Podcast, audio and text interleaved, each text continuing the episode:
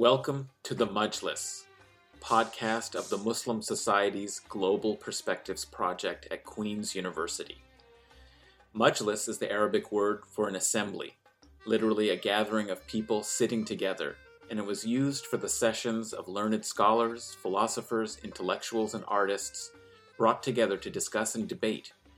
Our podcast intends to accomplish the same purpose of bringing together experts and scholars for discussion and conversation about the politics, histories, cultures of the Middle East, Islamic world, and Muslim diasporas.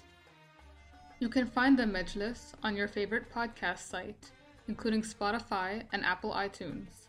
Don't forget to subscribe and let us know what you think by giving us a rating.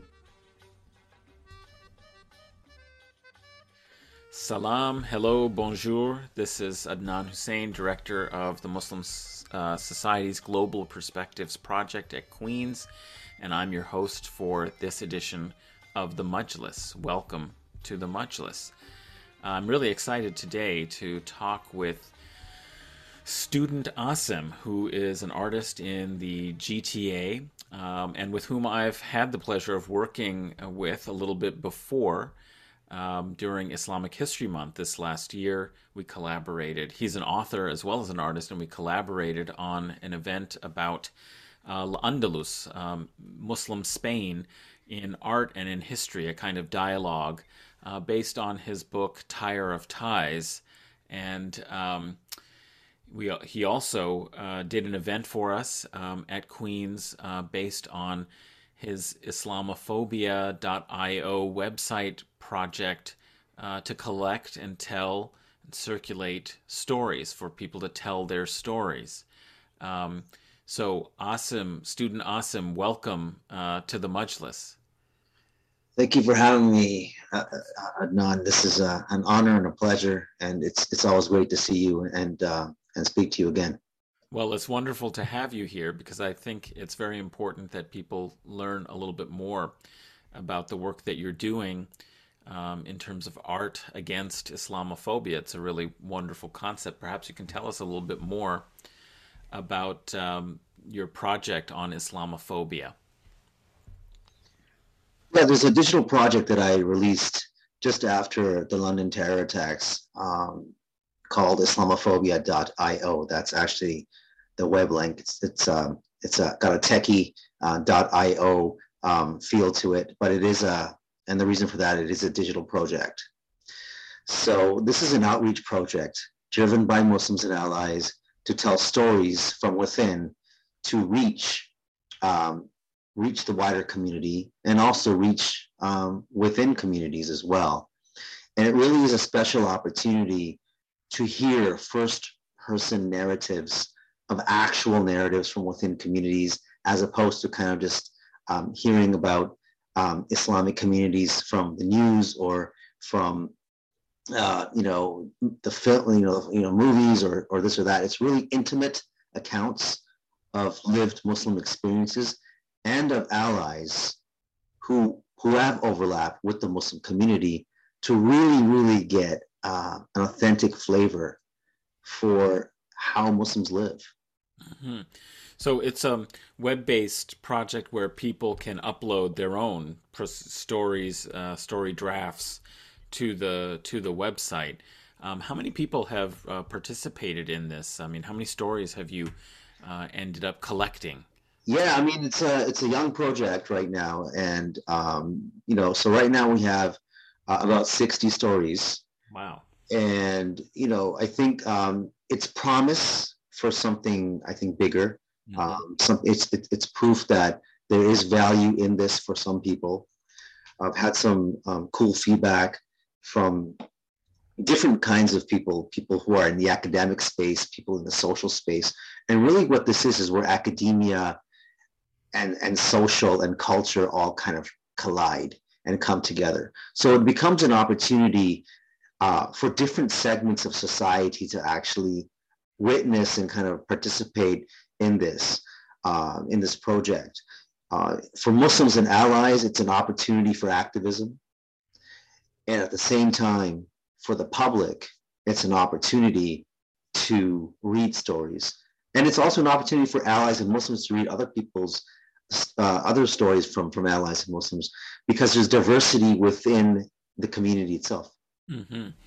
Now, why stories? I mean, I think you you've gotten at it a little bit about what's different from some of the other kinds of projects that are much more declarative about uh, educating what Islam is or trying to break down stereotypes through uh, providing you know information about Islam and Muslims uh, to the wider public. You're doing something that's a little bit different. Why stories? What do you think the stories accomplish and how they work in ways that is um, either different or more effective than some of the other ways of um, doing outreach? Uh, what do you think is valuable about the stories in particular? I mean, absolutely. I think I think that you know um, storytelling is something that is part of human culture.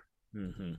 It's you know even even in the quran and, in the bible. I mean even god likes stories because there's mm-hmm. stories in the quran and bible and and so it's a tool really of communication. I feel that that that in a time like this where you know you know as a, as an artist and as a as a creative producer you know i'm trying to look for ways to to reach to reach you know the other side or to reach someone else. And i think that um, you know, I think most people know that stories are really, really valuable, and people are always around stories anyway. Mm. It's just that this opportunity is, I think, um, unique because it is a hub where you can find a lot of different kinds of stories and I've segmented the stories so that you can talk about specific um, uh, aspects of your experience within you know by being a muslim. And and by by by that i don't mean like you need to um, mention it's just you as the storyteller. You don't have to even mention anything about faith in your story because it's not really just about only faith. It's just about you and it's really coming from you. And really that's what what this is about is that it's it's coming from the muslim community. It could be about something as serious as Islamophobia or anti-Muslim hate. But at the same time, there's many other categories like love, mm-hmm. like mother, you know, like travel. You know, there's different aspects, and it's really open. And really, what it is is that when you when you share from within, it becomes a special treat for the public because they get to hear the intimate stories that they necessarily wouldn't ever hear. Mm-hmm. I mean, because most people are coming home, they're doing their thing in the evening, they have all their lives to live. So, what is that medium that can come across easily and that the most people can do? So, this is a text based opportunity where you get to write stories. There's no interference in terms of uh, visuals or uh, liking the stories. Uh, everyone's truth is the same. Mm-hmm. And so, really, what it is is you engage with the text and I think the most important thing is that it's designed with really zero barrier to entry. Most people write a reasonable length or maybe a, a short excerpt. So, really, in minutes, mm-hmm. you can get so much intimacy that then can give you more touch points and more opportunities to get to know uh, the communities, and perhaps that can reduce prejudice, mm-hmm. including Islamophobia.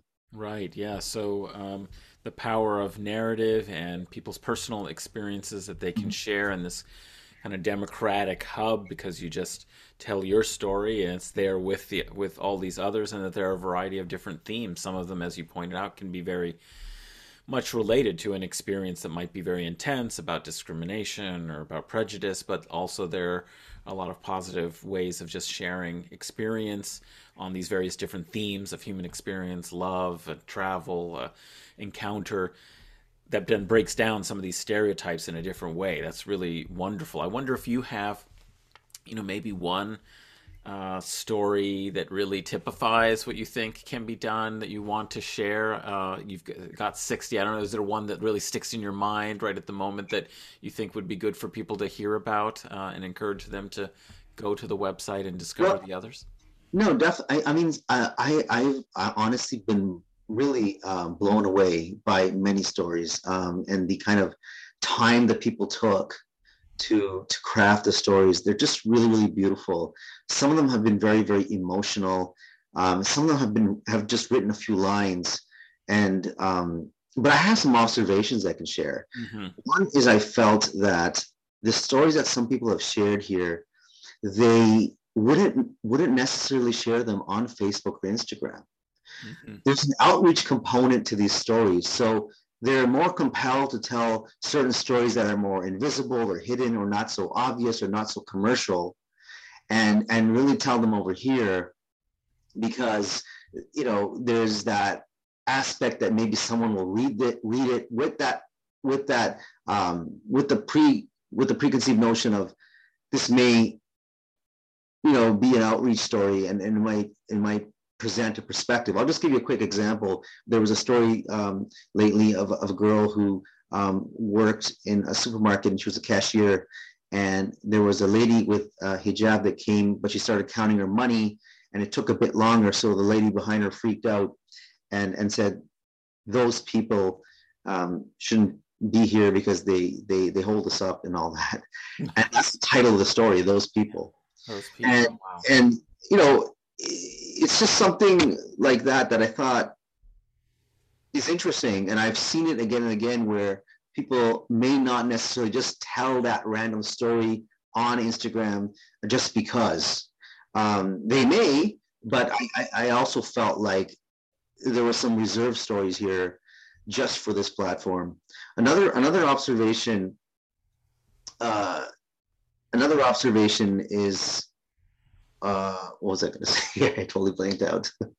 come, I'll come back to it. Uh, let's keep talking. Yeah, no, no problem. I mean, what was interesting to me about that that story is that mm. it hmm. really illustrates the way in which daily lived experience um, Right. Well, that's like a common experience that people have. Like, you know, everyone gets frustrated or annoyed waiting in the line. You know, nobody likes to be delayed and waiting. And sure. that's just a very common experience. But in this case, it will take on a different flavor because um, somebody's got a noticeable difference, in this case, wearing hijab. And so it's just commonly annoying, but then it'll become, it'll come out and express itself and take this kind of form that is more hurtful or more destructive simply because it gives vent and that it's not that this i don't know maybe it doesn't sound to me like it's that person obviously has problems and has prejudiced views but it wouldn't necessarily come out if they weren't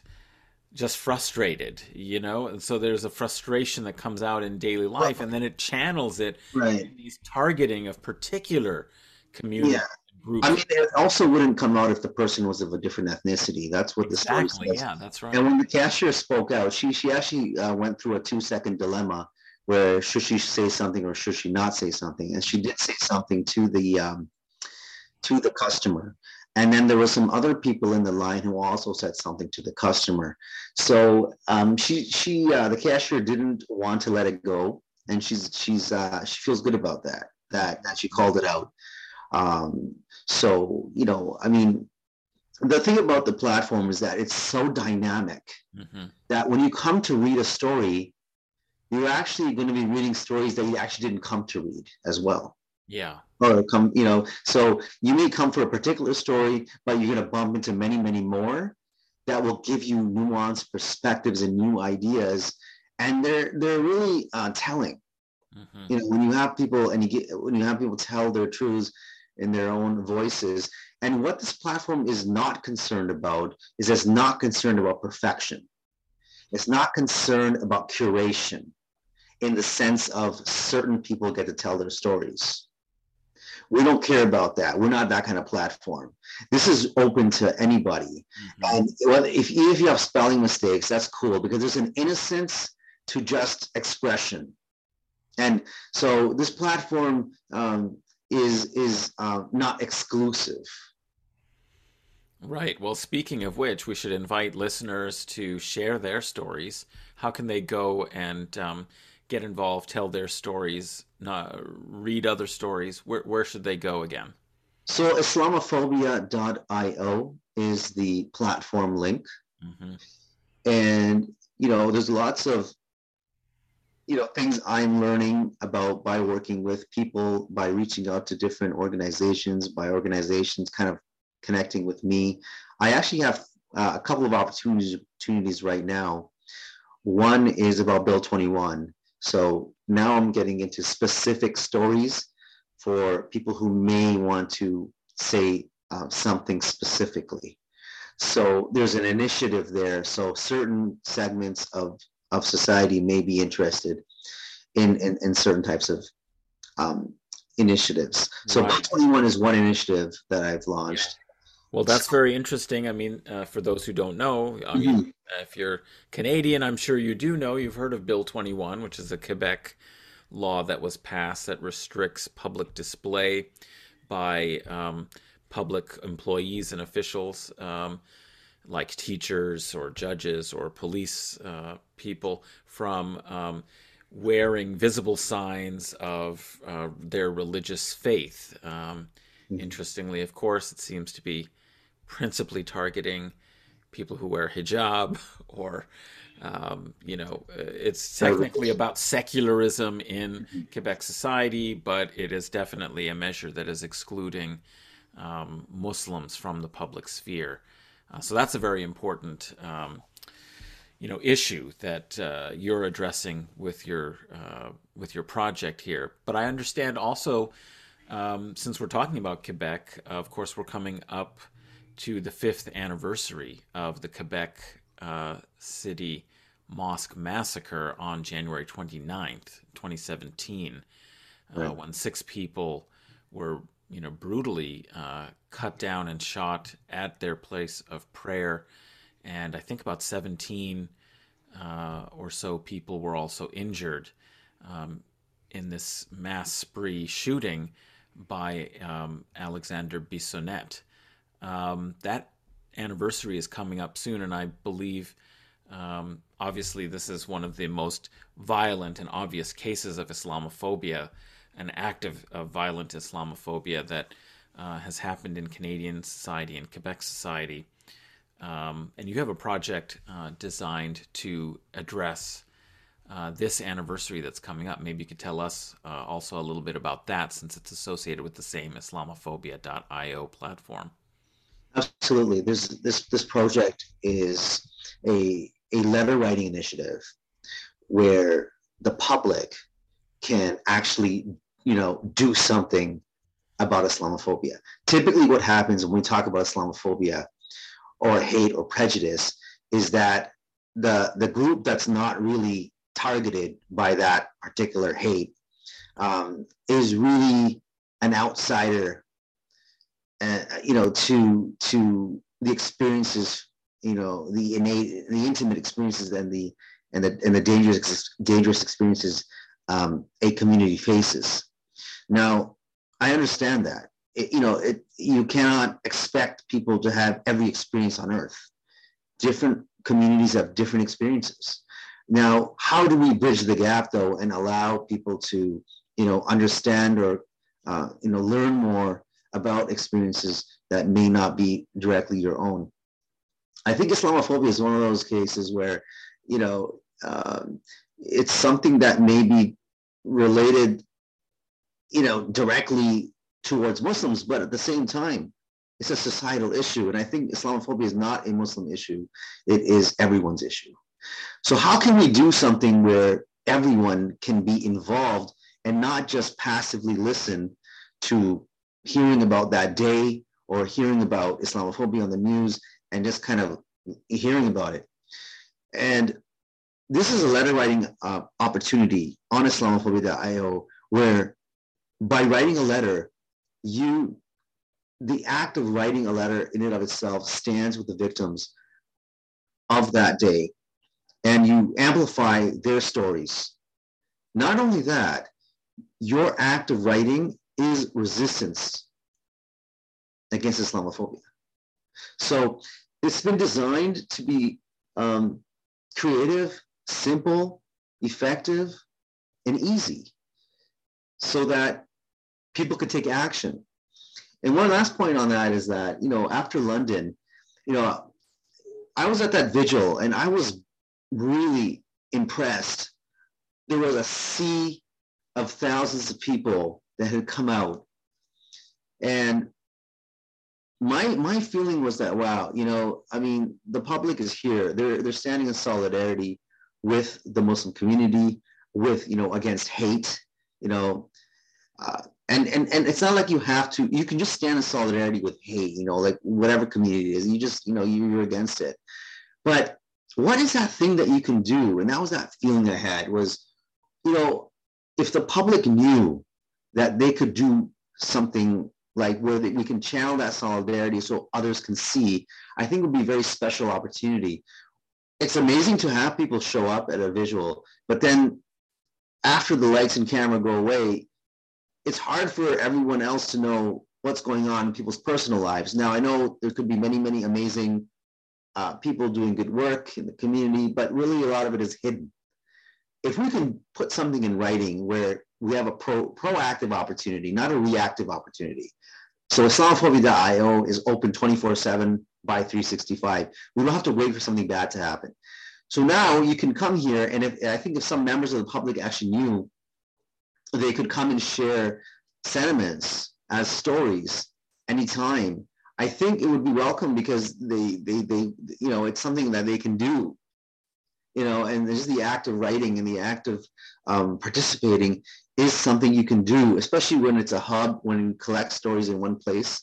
And, and it's really a, a, a you know, con- I think it's just a, a, sign of allyship and um, a sign that, you know, there is something to do as opposed to just hearing about it and there's more to do rather and there's more there's more ways to kind of um, create change mm-hmm, mm-hmm. Mm-hmm. yeah i mean i think uh, when you first mentioned that it was a letter writing campaign immediately i thought about okay so who are we sending these letters to who is it addressed to mm-hmm. uh, but then as i looked at the website and discovered a little bit more about um, the nature of the campaign and the effort, I realized you're doing it as a perpetual digital letter of solidarity. And right. I wonder if maybe you could talk about why doing it that way. When you describe it as a letter campaign, it makes it seem like you're lobbying, you know, public officials or something. Mm-hmm. But you've got kind of a different conception. I'm wondering if you could talk a little bit more about what this means to you, why you've done it this way, and clarify mm. for people that it's not about writing a letter that you're addressing to someone in particular, or it might be. I mean, maybe someone might choose to do it that way, and that's interesting. It's open to who they might address it to, but it's that it'll be hosted on this site to be available right. at, yeah. at, at, all times. Yeah, I was just going to say that. I mean, um, it's really people's truths. So they may write a letter um, any way they wish. But um, I think that the opportunity here is to write a letter um, that is in solidarity with uh, the victims and and of uh, and um, against Islamophobia. But sure, they can definitely address it to someone in particular. And each letter has its own link. So after the fact, it may be curated. Certain letters may be uh, filtered or uh, presented to perhaps officials Okay. Or people who, uh, or for example, a digital art exhibit, or let's say a particular school does a, performs an initiative those specific letters from those specific students for example can be specifically curated for some kind of event presentation and that sort of thing the other thing is, is that the letters are are what i call and the whole site really is is what i call digital philanthropy and the idea that when you write, the act of writing is improving the welfare of societies. So your letter is not only going to be read on January 29th, it will be read on January 30th. Mm-hmm. It will be read on February 28th. It will be read the following year. So it'll always be perpetual in that sense. And when people come across your letter, you know, there's perspectives and there's intimacy and there's and there's um, um, you know your feelings that are transmitted that transcend time and i think that's really critical because you know um, it's encouraging it's encouraging and it's not just about that day because i'm not interested in just a particular flash moment or a particular day or an event because typically what, you know, what I've observed is that things are hyped up, they happen, and then we move on. Mm-hmm. We're not going to let that happen here. We will document and we will preserve.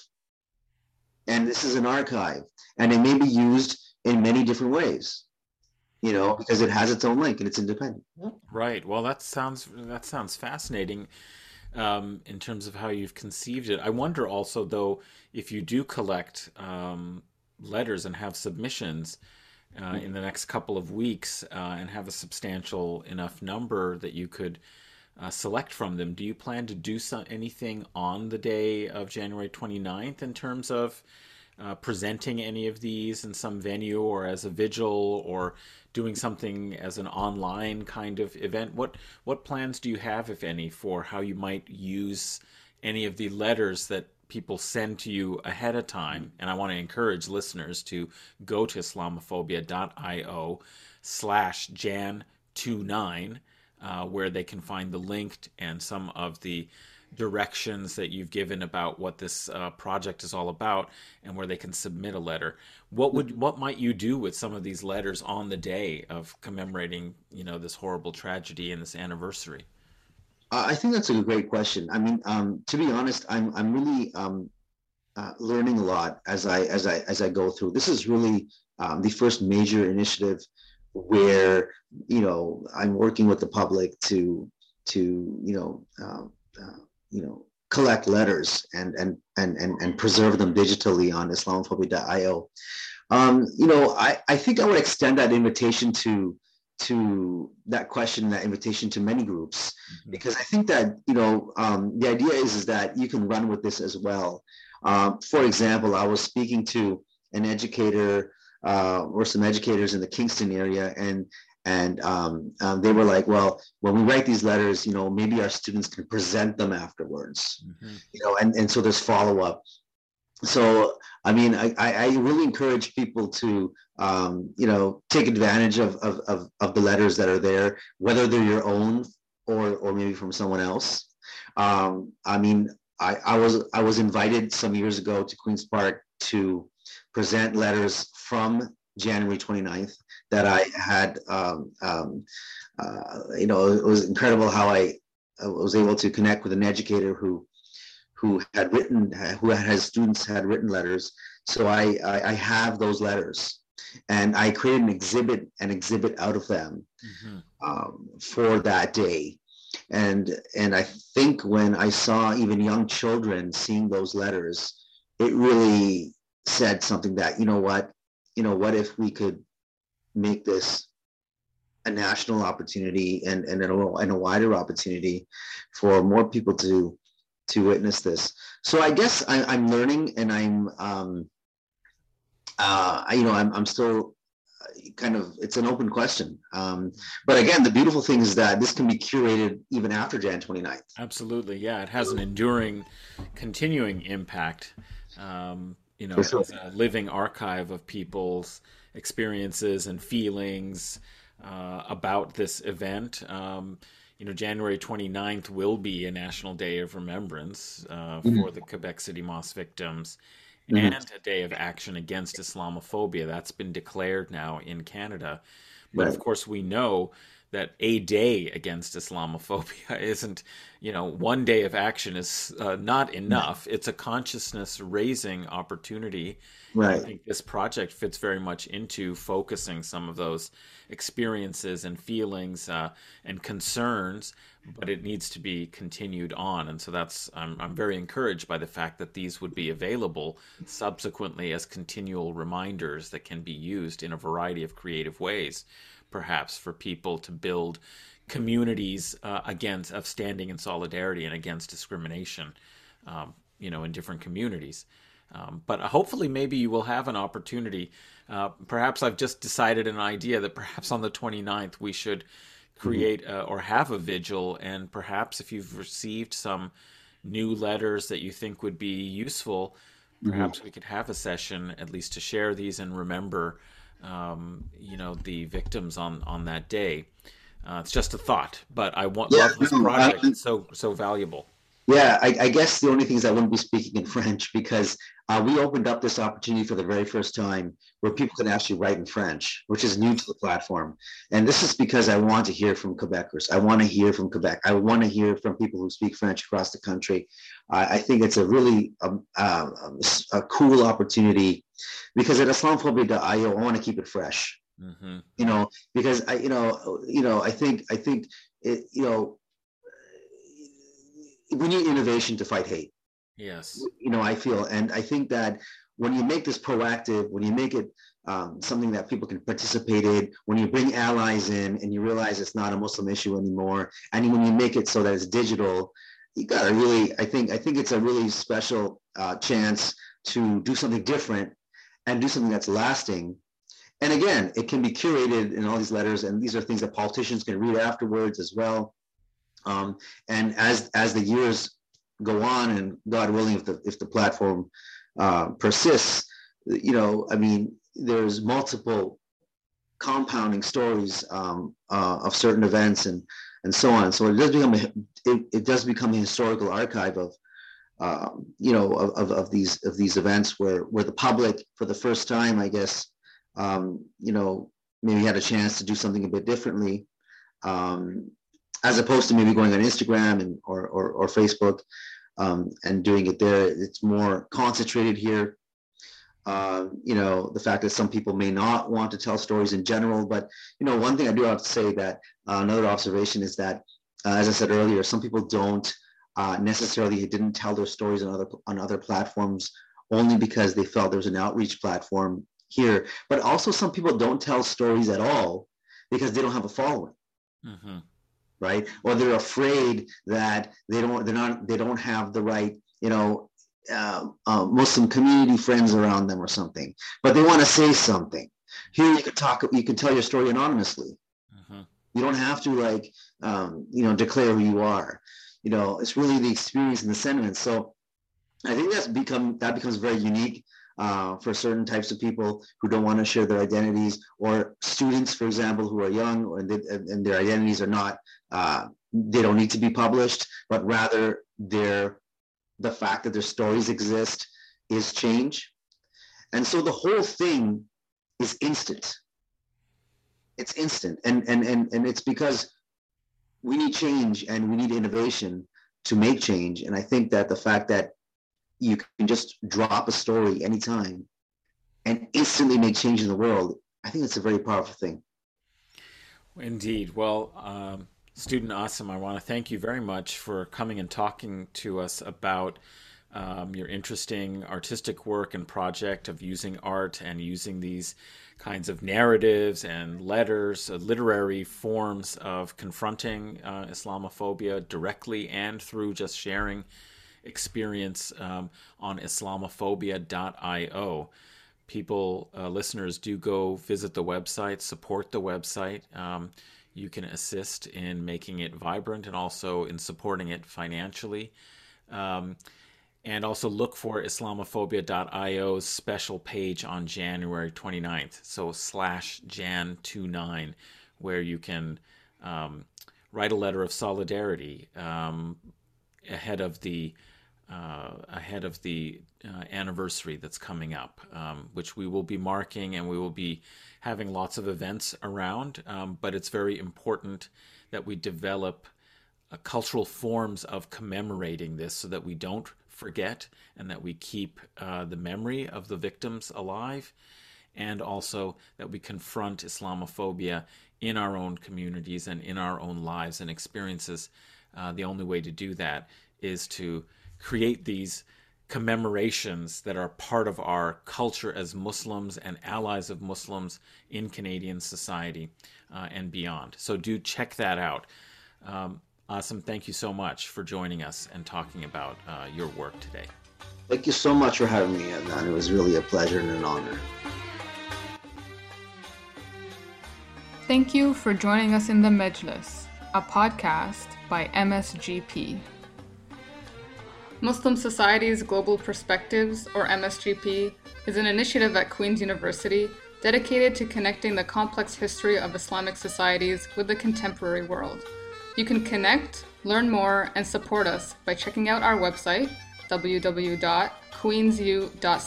slash msgp and stay up to date with our events by following us on Twitter at msgpqu and on our Facebook, msgpqu. You can also follow our YouTube channel, The Mejlis.